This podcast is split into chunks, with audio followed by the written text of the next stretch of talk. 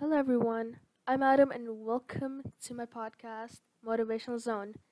Here on this podcast, we're going to be talking about motivational stories, you know, to give you that energy and spirit to have, like, to succeed in life, to, to understand the meaning of life, and, you know, just, just think of positivity.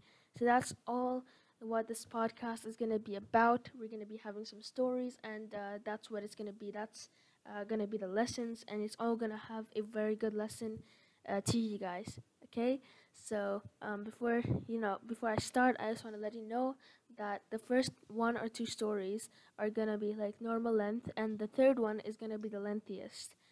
And um, also make sure to follow um, my podcast so you can you know listen to it all the time and never miss out an episode. Let's get started. The first um, story is called A Pound of Butter. So there was a farmer who sold a pound of butter to a baker. One day, the baker decided to weigh the butter to see if he was getting the right amount, which he wasn't. Angry about this, he took the farmer to court. The judge asked the farmer if he was using any measure to weigh the butter. The farmer replied, Honor, I am primitive. I don't have proper measure but I do have a scale. The judge asked, Then how do you weigh the butter? The farmer replied, Your Honor, long before the baker started buying the butter from me, I've been buying a pound of a pound loaf of bread from him. Every day when the baker brings the bread, I put it on the scale and give him the same weight in butter. If anyone is to be blamed, it's the baker. So the moral of the story is obviously that in life you get what you give. Don't try to don't try to cheat others, you know? The next story is called The Obstacle in Our Path. In ancient times, a king had a boulder placed on a roadway. He then hid himself and watched to see if anyone would move the boulder out of the way. Some of the king's wealthiest merchants and courtiers uh, came by and simply walked around it. Many people loudly blamed the king for not keeping the roads clear, but none of them did anything about getting the stone out of the way. A peasant then came along carrying a load of vegetables. Upon approaching the boulder, the, pleasant, the peasant laid down his burden and tried to push the stone out of the road. After much pushing and straining, he finally succeeded. After the peasant went back to pick up his vegetables, he noticed a purse lying in the road where the boulder had been.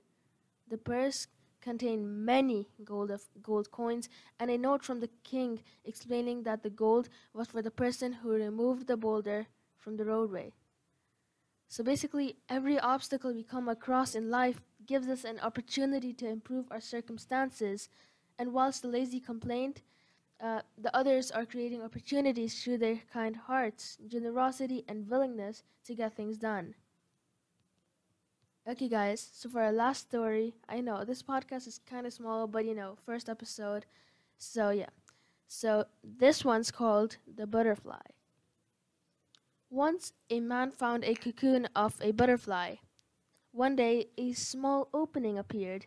He sat and watched the butterfly for several, several hours as it struggled to force its body through that little hole until it suddenly stopped making any progress and looked like it was stuck.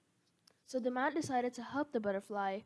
He took a pair of scissors and snipped off the remaining bit, remaining bit of the cocoon. The butterfly then emerged easily, although it had a swollen body and small, shriveled wings. The man didn't think anything of it and sat there waiting for the wings to enlarge and support the butterfly. But that didn't happen. The butterfly spent the rest of its life unable to fly, crawling around with tiny wings and a swollen body. Despite the kind heart of the man, he didn't understand that the restricting cocoon and the struggle needed by the butterfly to get itself through a small opening whereas God's way of forcing fluid from the body of the butterfly into its wings to prepare itself for flying once it was out of the cocoon. So, the moral of the story is our struggles in life develop our strengths. Without struggles, we never grow and never get stronger. So, it's important for us to tackle challenges on our own and not be relying on help from others. Okay, guys, just to increase the length of the podcast a little, we'll do two more stories. This one's called Control Your Temper. There once was a little boy who had a very, very bad temper.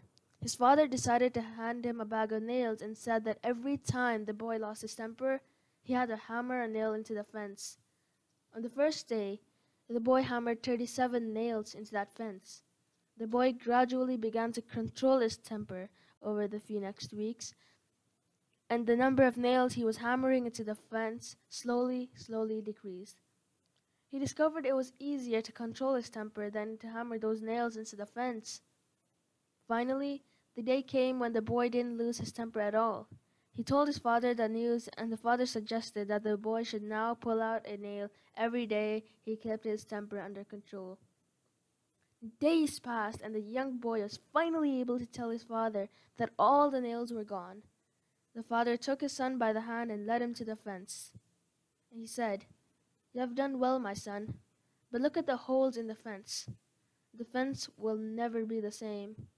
When you say things in anger, they leave a, a scar just like this one. You can put a knife in a man and draw it out. It won't matter how many, how many times you say, I'm sorry, the wound is still there. So basically, guys, control your anger and don't say things to people in the heat of the moment that you may later regret. Some things in life you're unable to take back. The next story is called Puppies for Sale. A shop owner placed a sign above his door that said, Puppies for sale. Signs like this always have a way of attracting young children. And to no surprise, he boy saw the sign and approached the owner. How much are you going to sell the puppies for? he asked. The store owner replied, Anywhere from $30 to $50. The boy pulled out some change from his pocket and said, I've only $2.37, he said. Can I please look at them? The shop owner smiled and whistled. Out of the kennels came Lady, who ran down the aisle of his shop, followed by five teeny tiny balls of fur.